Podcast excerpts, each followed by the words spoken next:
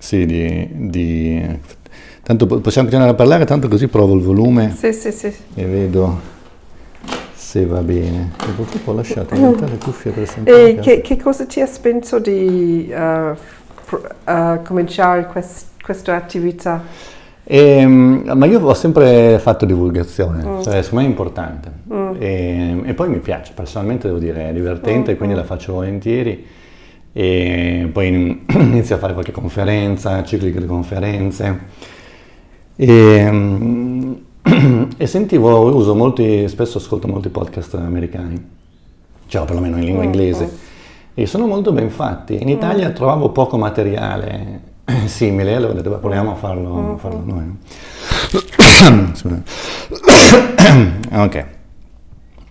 Allora, io di solito faccio una, una piccola introduzione, però, eh, anzi, ultimamente adesso vuoi, in- introduciti, eh, dici, Ok. dici- dici chi sei. Allora, sono Frances Westo, sono Mhm. sudafricana, sono geologa e mi interessa eh, all'origine della vita, Esatto. eh, di, eh, non soltanto come so- si sono messe insieme le molecole, ma perché sono geologa, piuttosto com'era la Terra primitiva quando la vita è apparsa, perché è talmente diverso. Certo, perché tu eh, ti occupi di un settore particolarmente affascinante che è l'astrobiologia in questo Sì. momento, giusto?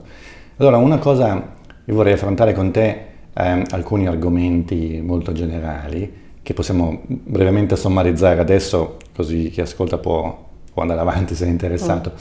Intanto, infatti, che cos'è, di cosa si occupa l'astrobiologia e che caratteristiche eventualmente uno studente dovrebbe avere per decidere di fare questa, questa carriera e se può valer la pena anche. Sì, dice. sì, sì. Ma io, io devo dire che da quando ehm, mi sono definita come astrobiologa, ehm, l'universo si è, si è aperto a me. Eh, è una cosa abso- assolutamente straordinaria perché l'astrobiologia è... Ok, si, si tratta innanzitutto dell'origine della vita, Mhm. ma come la vita è venuta, eh, è necessario avere un pianeta per avere la vita, un supporto per la vita, quindi come si sono nati i, i pianeti, i ste- sistemi stellari, infine come è nato la- l'universo e il destino della vita. Ok. Uh, perché eh, la vita, i, i limiti alla, alla vita. Magari si può anche parlare di vita strana su altri pianeti che, che non è basata sul carbonio e l'acqua. Ma quindi eh, questo è interessante perché tu sei di formazione un geologo, Sì. cioè hai detto, ma sei un geologo che guarda nel futuro a questo punto per certi aspetti, cioè come evolve e come può evolvere l'universo e quindi Sì. con lui anche la vita e magari mettere l'universo in condizioni di creare nuove forme di vita, nel senso nuovi meccanismi Sì, vitali nel futuro. sì, perché si può immaginare per esempio dei pianeti con condizioni fisici di, di pressione, temperature, eccetera, completamente diverse a quello della Terra. E magari su questi pianeti ci sono altri uh, altre molecole che possono mettersi insieme per creare una, una- una forma di vita che è completamente diversa. Uh, o se, se guardiamo uh, il nostro sistema solare, sappiamo che uh, il Sole si ingr- ingrandirà, Certo. diventerà più caldo fra poco, geologicamente parlando. Uh, Sì, qualcuno c'era una vecchia storia di qualcuno che si era spaventato a un congresso sentendo una relazione nel quale si diceva quindi il sole diventerà una gigante rossa fra la relazione era inglese e il relatore disse, disse 2 billions year, del genere. sì, sì, sì. ma l'ascoltatore, la persona del pubblico che era un po' addormentata a quanto racconta ha sentito 2 millions year e quindi è, è saltata in piedi gridando ma è una tragedia, come? Tra l'altro appunto comunque nel confronto della vita umana sarebbe ancora Sì, un sacco di sì, tempo. sì, ma-. No, ma il fatto è che fra... fra- allora, eh, su- la vita sulla Terra è venuta, le, prime forme erano tipo batteri, anche ancora più, ehm, più semplici dei batteri, e torneranno a queste forme di vita pian piano, perché tutte le altre eh, forme non potevano, posso- potre- potranno uh, vivere in queste condizioni, diciamo, molto estreme, Certo. uh, finché non c'è più vita, finché la, vi- uh, la Terra è qualcosa come uh, Venus, Ok. Venere, e poi alla fine altri pianeti e sa- satelliti come Marte, come i satelliti di ghiaccio intorno a Jupiter, a Giove e Saturno, saranno liquidi e magari c'è- certo. ci sarà la vita là. Avete una, in astrobiologia, quindi, come affrontata a questo punto la definizione di vita? Perché io immagino che quando tu dici potremmo trovare una diversa forma di vita, inteso un- a questo punto diverso meccanismo per essere vivo, quindi non magari una vita basata sul carbonio, ma una vita diversa. E sorge un problema di definizione, perché eh, Questo è veramente molto, molto difficile.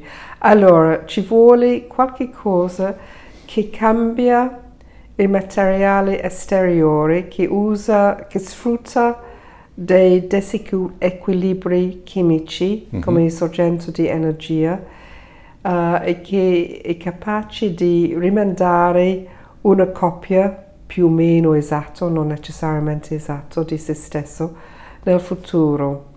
Quindi la replicazione comunque la considerate un parametro importante perché ci Sì. sia vita, perché una Sì. forma di vita vivente ma non replicante sarebbe al di fuori di questa definizione, se Oh, c'è, c'è sempre il discorso, per esempio, uh, di, di molecole o, o cose come i prions Ah, o certo. I virus. Uh, o c'è, c'è una collega tedesca che ha- è esperta per i virus e lei pensa che i virus sono i più piccoli essere uh, vivente. esseri viventi, ma parla anche dei pri- prions. Dun- Dunque, uh, non, so, non so dove mettere il limite e magari oggigiorno non so- siamo capaci, però m- nel futuro eh, sarebbe possibile. No, ma questo posso capirlo perché virus e prioni sono replicanti per certi aspetti, cioè mantengono la capacità di replicare, ma potremmo discutere sul fatto se siano vivi nella- nel momento in cui non si replicano, inteso come se hanno un metabolismo, fondamentalmente potremmo dire che non ce l'hanno. La mia domanda era un po' il contrario, se non si può ipotizzare o pensare allora a un batterio che non replica ma che continua a vivere, cioè quanto la necessità di replicarsi è intrinseca al significato di essere o alle condizioni che definiscono la vita o Ma un batterio se non, non- non può vivere uh, ad infinito. beh, quelli che conosciamo noi, però a questo punto se Eh, pensiamo Sì, a uh, possibilità ma più Allora, po- po- sappiamo che ci sono dei batteri tipo che possono essere un po' mummificati o Mhm. Congelati Ah, e certo. sopravvivere abbastanza a lungo termine, uh, per, per, uh, molto tempo. E poi magari, per esempio, nel permafrost di, di Siberia o Ah, sì. altrove, uh, hanno trovato batteri che dicono che sono vecchi di 5 milioni di anni. Non so se è vero perché ci sono problemi anche di contaminazione quando Ok. uno fa questi generi di studi, quindi un essere vivente potrebbe uh, vivere uh, senza... No, no, non è vivere, un essere vivente potrebbe sopravvivere Vivere. per uh, un certo periodo di tempo, magari abbastanza lungo. Però, per esempio, io lavoro con la missione ExoMars, è Esatto. una missione europeo-russo che va su Marte. Noi stiamo cercando tracce di vita, probabilmente vita fossili, ma chissà, magari vita anche um, ancora vivente o attiva uh, nel, nel sottosuolo uh, del pianeta, perché possiamo forare fino a due, due metri. Ma la ques- eh, questione, questione uh, se troviamo cellule, ma per quanto tempo una cellula può semplicemente sopravvivere? Perché senza, senza uh, rinnovarsi, uh, senza nutrirsi, uh, alla fine ci saranno danni uh, della radi- radiazione mm-hmm. esteriori e anche interiori ne- ne- nella crosta, ci, ci saranno uh, danni della radiazione, quindi alla fine l'organismo non sarà più incap- capace di riprodursi, okay. quindi lì è finito, è morto. Basta. Basta. Ma visto che siamo arrivati a ExoMars, com'è quindi la tua esperienza in ESA e con questa missione? diciamo che è una missione molto strana perché l'ESA uh, è diviso in due, due settori, o più settori, ma c'è un settore che si occupa di, della scienza spaziale e c'è un altro settore che si occupa de, più della tecnologia, delle esplorazioni, le stazioni spaziali internazionali, eccetera. E uh, la parte che è, si occupa della, della scienza è finanziato autom- automaticamente da tutti i paesi che contribus- contribuiscono all'ESA. L'altra parte è volontario, quindi i, pa- ah. le, i paesi possono decidere se vogliamo uh, mettere soldi su questo o l'altro. Uh, e ExoMars è nato in quest'altro lato, mm. pa- parte de- dell'ESA. Quindi uh, c'è stata un, una difficoltà di riunire tutti i soldi, ci sono stati ritardi, uh, è stato molto frustrante. La missione è bella, è bella. Um, se oso dire, se posso oso, osare, certo. credo che la nostra missione, se funziona, uh, sarà molto uh, well, è, è, più bello di quello attuale americano con mm. il Mars Science Laboratory Curiosity uh, per più ragioni. Uno è che abbiamo questa fo- possibilità di forare nel sottosuolo. la, la, la, ragione per quello è che c'è molta radiazione che arriva alla super- superficie di Marte non, non c'è atmosfera per proteggere uh, la pianeta. Quindi tutti questi raggi, ci sono i raggi UV, raggi cosmici, raggi galattici, eccetera, eccetera e possono penetrare fino a un metro e mezzo, well, è tutto modellato, non sappiamo certo. esattamente, intorno a un metro e mezzo. E uh, noi cerchiamo infatti uh, una vita un po' come, come la vita sulla Terra, uh, diciamo basato sul cam- carbonio e uh, sull'acqua. Quindi se cerchiamo il carbonio, uh, questo carbonio viene rad- um, distrutto mm. pa- dalla radiazione alla superficie. Uh, quindi per ottenere molecole che possiamo analizzare, uh, le molecole che sono preservati ad un tale punto che possiamo dire queste molecole vengono da un essere vivente mm. o queste molecole eh, so, sono di carbonio ma sono di meteoriti abiotici okay. eccetera. Dobbiamo penetrare nel sottosuolo. Quindi questo è già una cosa.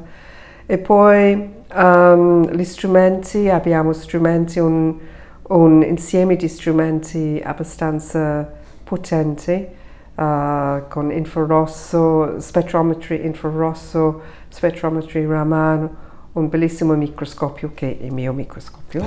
sì, uh, e poi anche uh, delle spettrometrie di, di massa ave, uh, con um, la disopzione al laser è molto più forte di, di, NASA. della NASA e la missione Curiosity e anche se la NASA sta preparando un'altra missione per 2020, questa sarà la data del lancio di ExoMars anche, uh, quella missione è per raccogliere um, campioni e stoccarli per un futuro ritorno sulla Terra.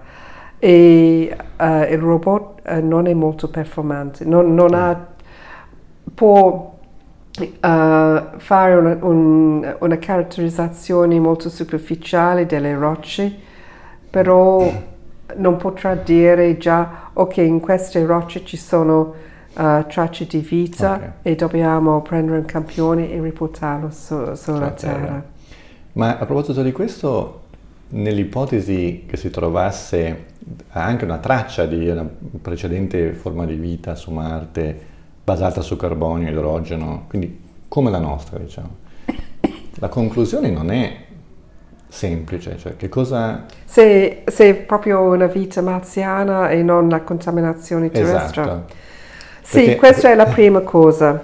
Allora, ci sono, prima di tutto, uh, la missione costa molto, la missione costa più, più di 2 miliardi di euro già, Ehm, perché, perché tutte le, tutte le parti de- del robot e tutti, le- tutti gli strumenti devono essere sterilizzati Certo. e questo raddoppia la costa di queste parti. Uh, scusami, devo prendere un po' di acqua. Ah, certo, certo, fai pure.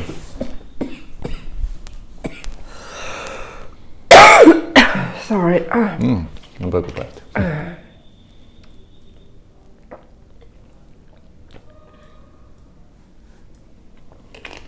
Ok. allora, sì, quindi uh, già cerchiamo di non contaminare uh, la superficie e i campioni che prendiamo.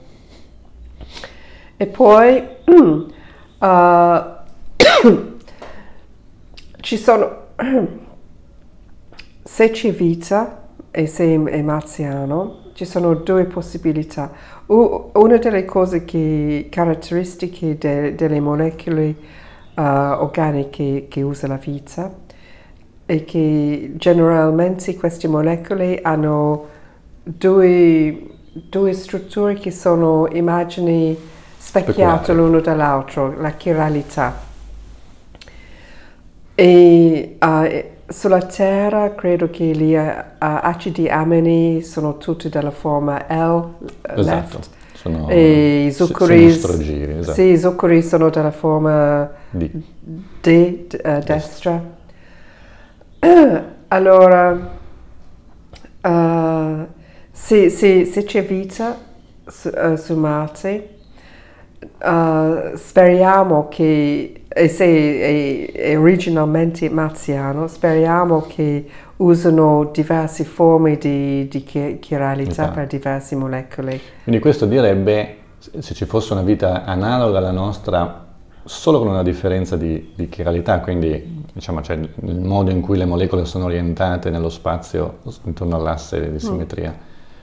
Questo suggerirebbe che esistono condizioni nella quale la vita si forma in, in questo modo e che la scelta della chiralità poi è, è un po' casuale fondamentalmente, a seconda Sì. di co- il primo, primo essere vivente cos'è. cos'è. Se eh, fosse esattamente uguale alla nostra, invece, il dubbio che possa essere comunque stata un'eventuale contaminazione resterebbe. Magari per qualche motivo abbiamo già forse contaminato Marte, anche se, come dici tu, la, la quantità di radiazione che arriva sul pianeta dovrebbe in qualche modo di per sé garantire che anche se ci fosse stata una microcontaminazione, questa dovrebbe essere stata distrutta. Sì, no, eh, sicuramente c'è stata contaminazione perché eh, la, la prima missione i- um, i- i Land Viking negli anni 70 della NASA, loro erano molto ben sterilizzati, però ci sono eh, altri- altre missioni da altre eh, nazio- nazioni Mhm.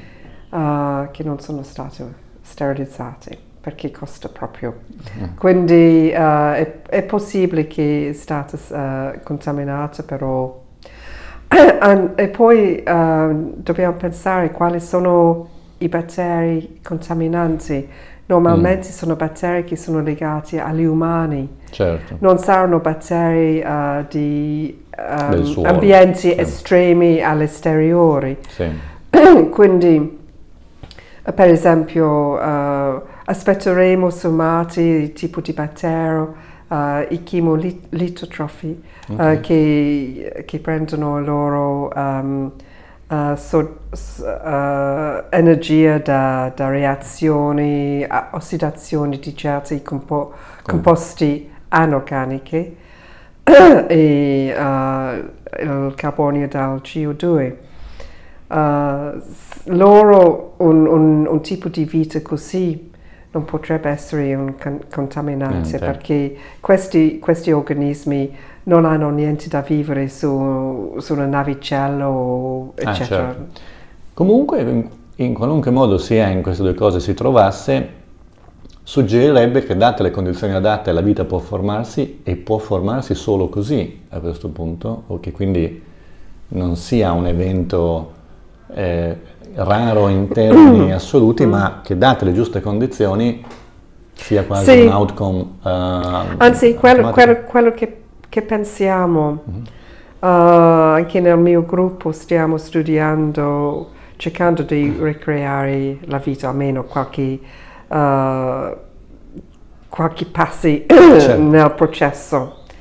Uh, ma pensiamo che uh, le condizioni sono, gli ingredienti sono ovunque. Okay. Carbonio, uh, idrogeno, azoto, ossigeno, zolfo, fosforo, sono ovunque e sono soprattutto il carbonio, idrogeno, ossigeno, azoto sono le, mole- uh, le molecole le più, uh, più frequenti nell'universo, quindi certo. sono l'acqua e molecole organiche sono ovunque e hanno trovato centinaia nel, um, nello spazio interstellare.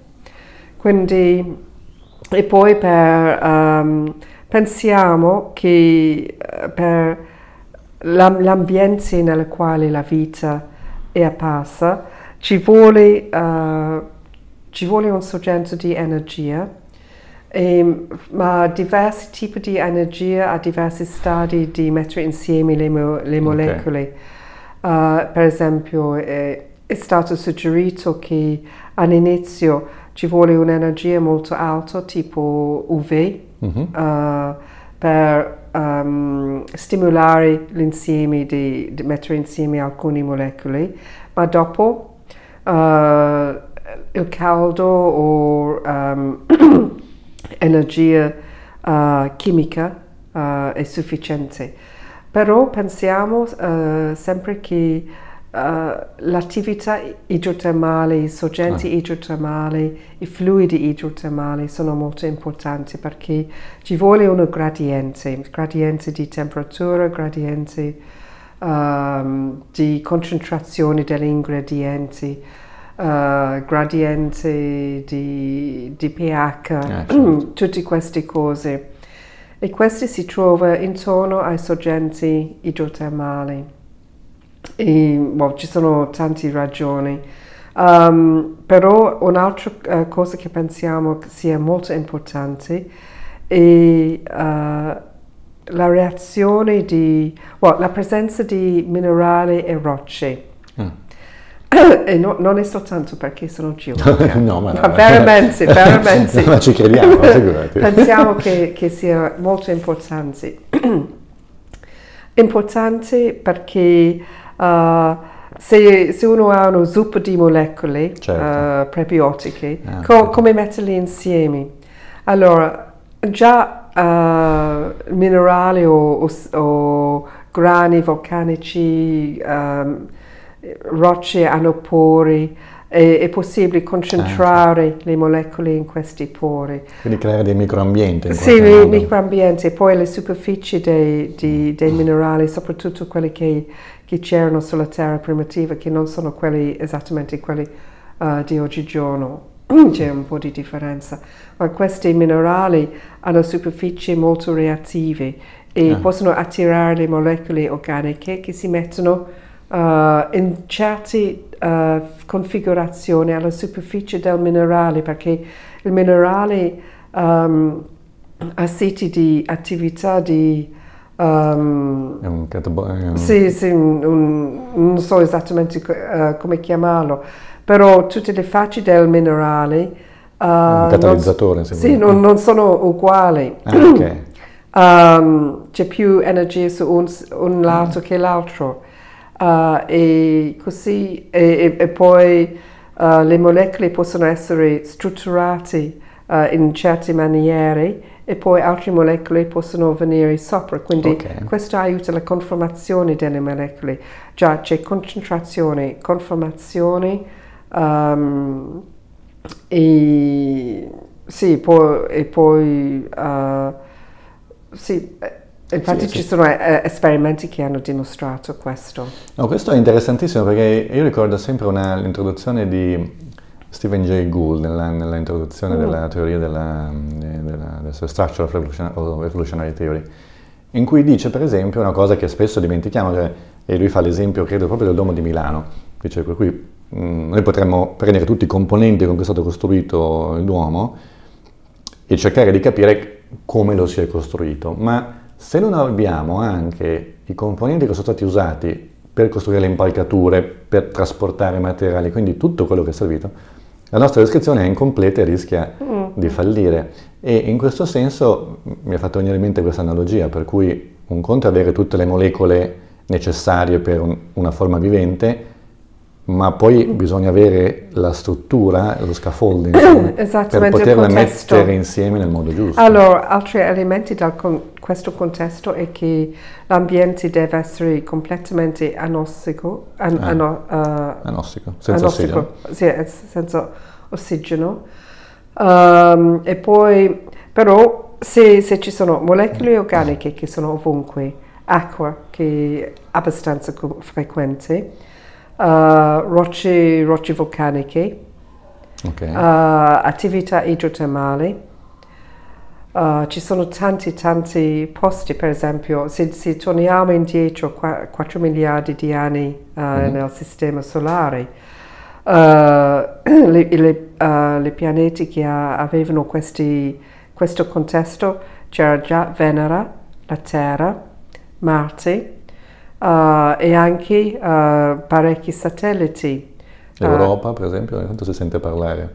E- Sì. Europa? Sì, Europa, uh, Enceladus Ah, ok. uh, e, e altri avevano le condizioni perché uh, in più, qu- più di 4 miliardi di anni tutti questi pianeti satelliti hanno cambiato. Certo. Quindi tutti que- avevano condizioni uh, nelle quali la vita ha potuto apparire.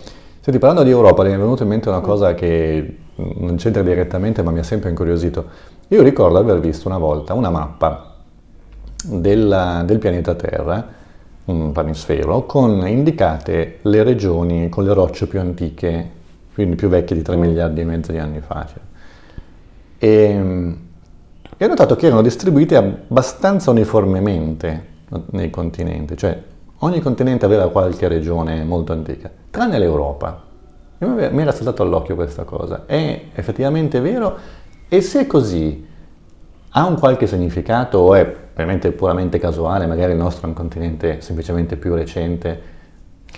Ci sono, ci sono rocce molto antiche, ma sono i resti piccoli. Allora, devi sapere che le rocce molto antiche ehm, formano il cuore de- dei nuovi continenti Ok. che sono cresciuti intorno. E non tutto è, è alla superficie della Terra, c'è molto Ah, sotto, certo. che, che è stato sepolto da eh, decine di, di chilometri di sedimenti di, di altre rocce. In Europa ci sono eh, piccolissimi fra- frammenti di rocce an- antiche eh, in Scozia, Ah. nord-ovest di Scozia, Eh, in, eh, in Finlandia. mm, no, non sono così tanto vecchio. Ah, no, no, no, no, no. Ma mm, è, è un caso, non c'è Ah, beh, ragione. È specifica. certo. Ma, ma de- devi pensare, l'Europa è una volta, well, a più volte le- tutti i continenti erano insieme, Ah, certo. facevano un insieme, Sì, sì. quindi mm, è un caso.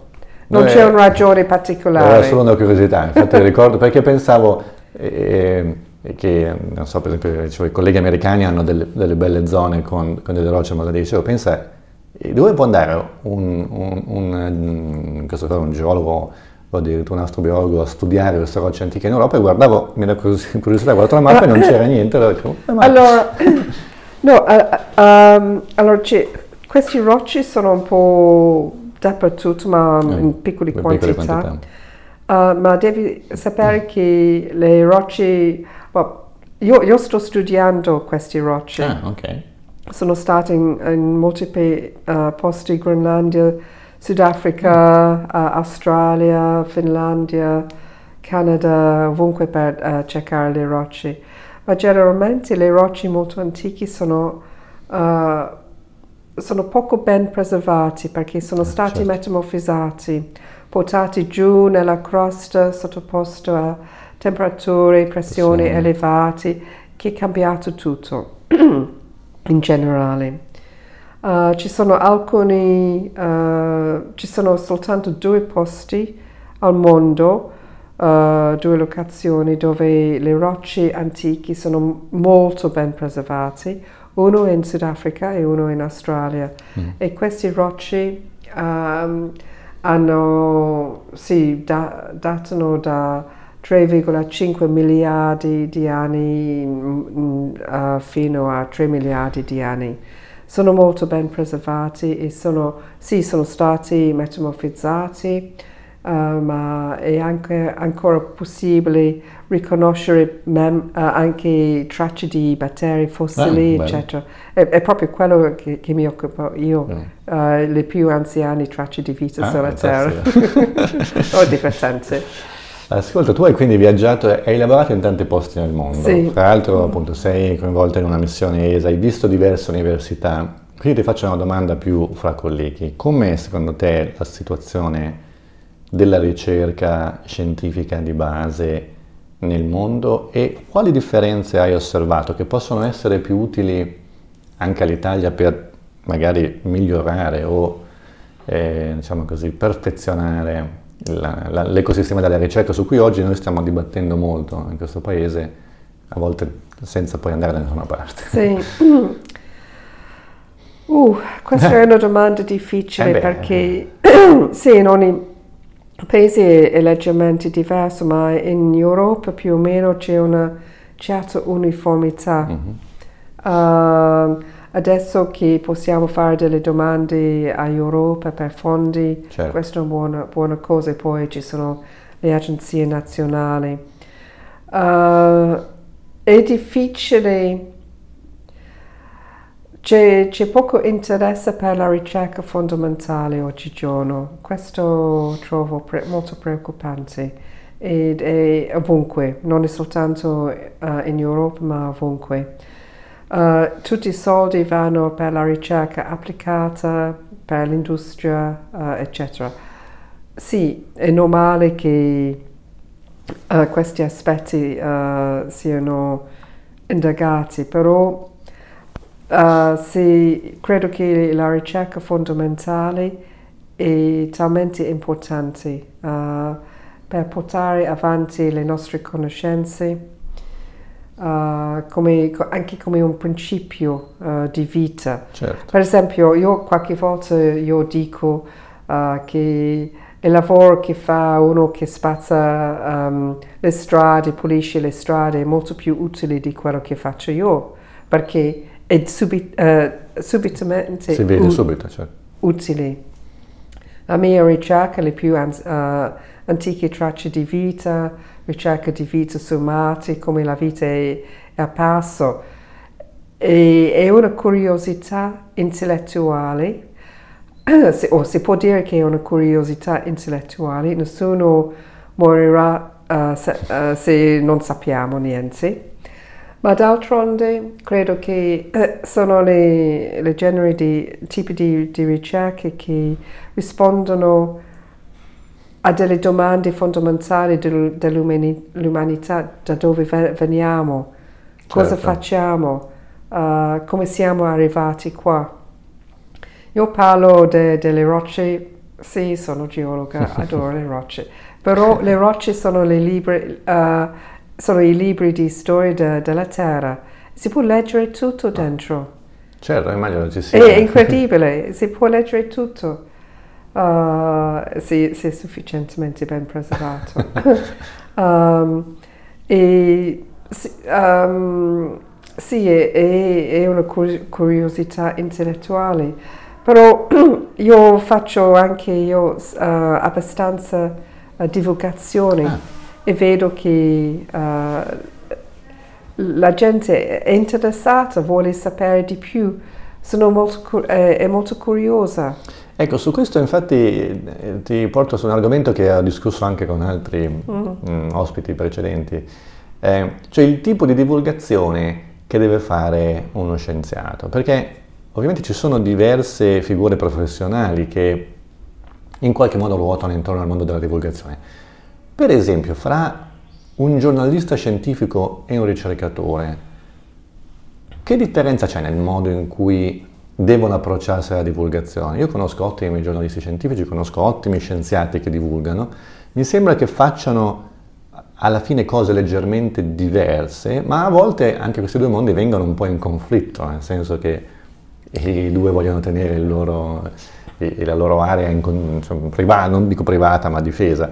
Tu come la vedi invece in questo senso? Oh, io, io, collaboro moltissimo con uh, giornalisti scientifici, sì. ma veramente molto. Uh, sia la pressa scritta, la radio, anche mm-hmm. la televisione. Uh, quindi um, io penso che di, dipende, okay, dipende dalla, dalla persona, uh, come diciamo, lo, lo, scienziato è implicato certo. a cercare di spiegare, eccetera. Ma io, io credo che tutti e due um, sono necessari perché la scienza non è facile da spiegare a tutti. Mm-hmm. Uh, ho anche provato con i, i bambini. Ah, com'è andata? Um, anzi, è andato meglio che ne pensavo. Ma con mio marito siamo andati nella scuola di, di sua sorella, erano bambini di credo otto anni, una, mm-hmm. una classe. Abbiamo spiegato uh, la vita extraterrestre, uh, la ricerca di vite su Marte e erano talmente affascinati che hanno scritto un libro dopo. Ah, che bello!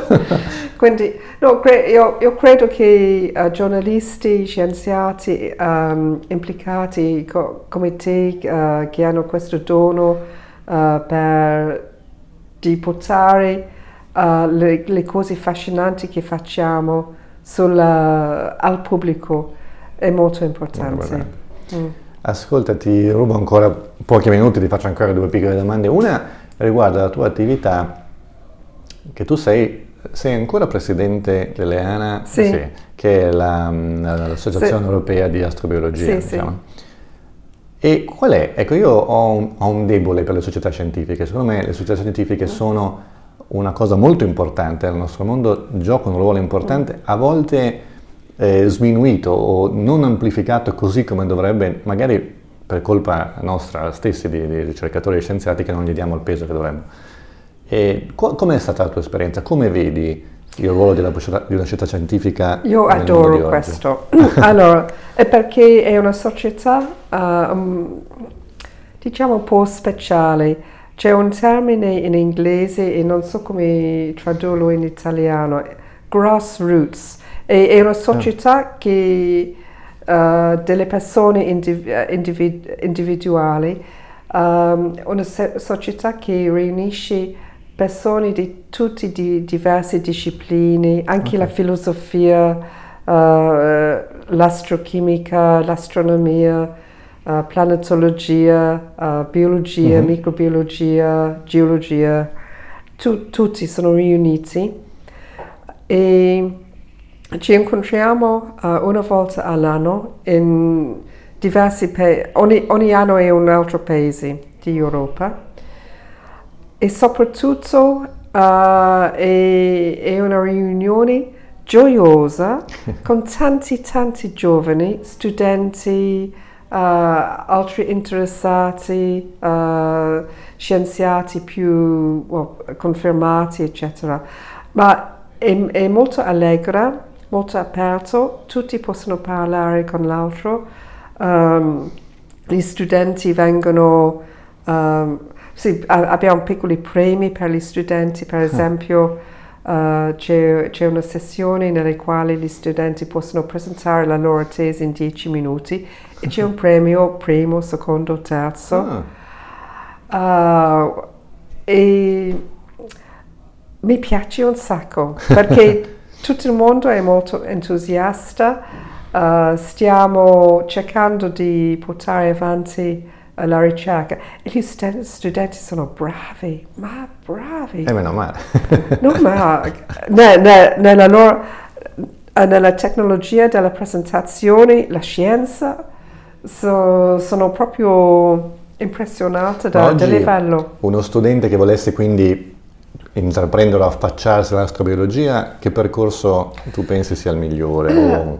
Lo studente deve fare quello che piace a lui mm-hmm. o a lei fin dall'inizio, perché non, uh, non c'è un, un, corso di astrobiologia. Certo. Io ho cominciato con la geologia, la geologia marina, poi sono andata a fare la geomicrobiologia, uh, adesso sto uh, facendo delle cose un po' con la chimica prebiotica e sono rimasta geologa, quindi... la tua bandiera resta Ma, mm, no, io, io, direi che è importante di seguire un, un percorso che piace, okay. perché se uno fa qualcosa che non piace non vale la pena. Certo. Seguire il corso che piace e ci sono possibilità di... Uh, di uh, adersi a, a de, delle associazioni Aderia, di astrobiologia, uh, astrobiologia nazionali e anche europeo. Certo. Uh, studenti a IANA sono molto molto benvenuti. Vabbè, Abbiamo anche, anzi, uh, due terzi de, dei soldi che riceviamo per associazioni vanno agli studenti per aiutarli a venire al convegno. Ah, beh, questo mi sembra più che positivo, è una sì, cosa sì. che le società scientifiche... Ma in questo senso, allora, eh, visto dalla, da, dalla parte di una società scientifica, com'è il rapporto fra scienza e politica oggi secondo te? Perché magari non riusciamo... Tu dicevi prima eh, c'è meno attenzione alla ricerca di base, mm. magari i fondi calano per la ricerca di base e vengono mm. eh, mandati in altre, in altre, regioni. Anche se fra l'altro, qui faccio una piccola parentesi, prima quando per esempio dicevi ExoMars costa 2 miliardi di dollari, però considerando il tempo richiesto di lavoro, il numero di persone coinvolte, tutto sommato non è tanto, cioè la ricerca di base fondamentalmente è abbastanza economica nei margini di quello che sono le spese di uno Stato, non ha niente a che vedere con le spese Stiamo parlando di 20 anni di lavoro. Esatto, quindi mm. eh, io avevo visto delle statistiche del Scientific American in cui veniva confrontato il costo del CERN, per esempio, quindi la costruzione del, del Large mm. Hadron Collider o del progetto Genoma Umano e se non ricordo male eh, soltanto il film Avatar ha incassato tanto quanto è costato il progetto Genoma Umano, forse poco di più. E se uno guarda costi sociali come eh, la spesa in alcol negli Stati Uniti in un anno è 100.000 volte maggiore, o il consumo di eh, so, cibo per animali domestici, per esempio. Quindi all'interno delle spese che uno Stato fa, la ricerca di base è veramente una goccia. Io mm, a volte sostengo che quando un politico dice non ci sono fondi per la ricerca di base, in realtà vuol dire non vogliamo darvi quel poco che servirebbe e che magari investito nel, nel giusto settore fra 10 o 20 anni potrebbe diventare poi qualcosa di rilevante. Perché c'è questa difficoltà secondo te a parlarsi fra politici e scienziati? Ci sono pochi politici scienziati, non hanno eh, collaboratore? Una ragione credo mm-hmm. è mhm. che i politici hanno una visione molto ridotta, okay. cioè oggi, oggi, oggi. Le scienziati noi pensiamo al futuro, lungo futuro. Quindi i politici vogliono essere rieletti e ottenere più soldi. Oh, scusa, scusami, ma non sono molto diplomatica non, non, è necessario, se, sentiti libera di essere anche... Uh, credo che questa è una ragione. E poi... Uh, ma occorrerebbe che più scienziati diventassero politici, perché a volte ne parla, se ne parla con colleghi, ma chi è che vuole farlo? Poi alla fine se avessimo voluto fare i politici l'avremmo già fatto. Io, ok, io sto uh, avvicinando alla fine della mia carriera e penso che avrei dovuto essere, uh, diciamo, forse avrei dovuto essere uh, agito in una maniera più, più mm. politica, ma non è nel mio carattere, eh, certo. non mi interessa. E le, le poche volte, well, le volte quando, anzi, ho, ho avuto molto da fare con uh, la gestione della scienza mm-hmm. uh, dal punto di vista de, de, politicamente e lo odio. uh, perché non so, è un, altro, è un altro mondo, un'altra mentalità, magari sono troppo semplici, mm. ma è proprio, sì, tutta una ricerca di potere, di influenza. Uh, è la soddisfazione di un altro tipo di bisogno umano, forse. Sì, ma che... ci, ci, vuole dei scienziati che fanno questo lavoro e io, ne, io conosco uh, queste persone e li ammiro perché mm. uh, è una cosa che non potrei fare io. Uh, e loro lo fanno lo fanno bene. Quindi ci, ci, vuole tutti e due. Eh, speriamo che in effetti ci... Eh, auspico veramente che si possa arrivare a un dialogo maggiore, questo indipendentemente dalla, dall'area politica di cui un politico fa parte. Io non penso di aver mai sentito un politico che abbia sostenuto che ci vuole eh, non so, che vuole impoverire la sua nazione, dire no, non pensiamo allo sviluppo, de, sottosviluppiamoci fondamentalmente. Quindi tutti eh, normalmente parlano di migliorare le condizioni di vita del paese dove vivono, e, però poi manca questa connessione con chi effettivamente queste condizioni di vita può migliorarle sul lungo termine, con tutto sommato appunto un investimento mm-hmm. veramente eh, trascurabile rispetto alle spese che hanno mm-hmm. Stato fa, le spese militari, le spese sanitarie sono eh, enormemente più alte e ho sempre pensato che ci manchi forse quel, quella specie di quell'attività di lobbying che magari altre ci, gruppi ci vuole, fanno. No, ci, ci vuole, ci vuole. Um, e ogni tanto sì, lo faccio uh, e dovrei far, farlo molto di più. Nee, ma è, è... Uh, ma non so, automaticamente preferisco stare con gli studenti eh, e fare lavoro che andare a parlare politica. È il motivo per cui abbiamo fatto questa scelta, era, saremmo stati già in un altro settore. Senti Francis, io ti ringrazio tantissimo eh, dell'intervista che ci hai concesso e che dovrebbe essere pubblicata, penso, la settimana prossima o quella dopo. E, normalmente oltre al podcast, eh, su YouTube o su Facebook eh, metto l'intervista anche lì eh, sotto forma di filmato e il filmato è rappresentato da una, una panoramica, diciamo, a, a, volo d'uccello su una città del mondo fatta con Google Earth. E quindi qual è la tua città preferita? Ce ne sono alcune che sono già state scelte, quindi eh, qual è la città che, su cui vorresti parlare mentre la sorvoli? Wow, che, che, ho vissuto in parecchie città. Eh, infatti. Ci sono due che mi vengono in mente. Qui a Bologna, perché eh, ho, ho, lavorato all'università certo. negli anni 90 qua e mi è piaciuto molto. Uh, ma anche uh, Cape Town in Sudafrica, okay, dove bene. ho fatto il dottorato. Uh, è una bellissima città con le montagne, il mare. Allora provvederemo a fare una perlustrazione di Cape Town che ci sta. Bologna è un po' stata presa, ma ritornerà a Bologna per gli appassionati bolognesi, dovremmo sì, dedicare. Sì. Sota, grazie ancora di tutto e in bocca al lupo per ExoMars e tutte le tue ricerche. Grazie Matteo.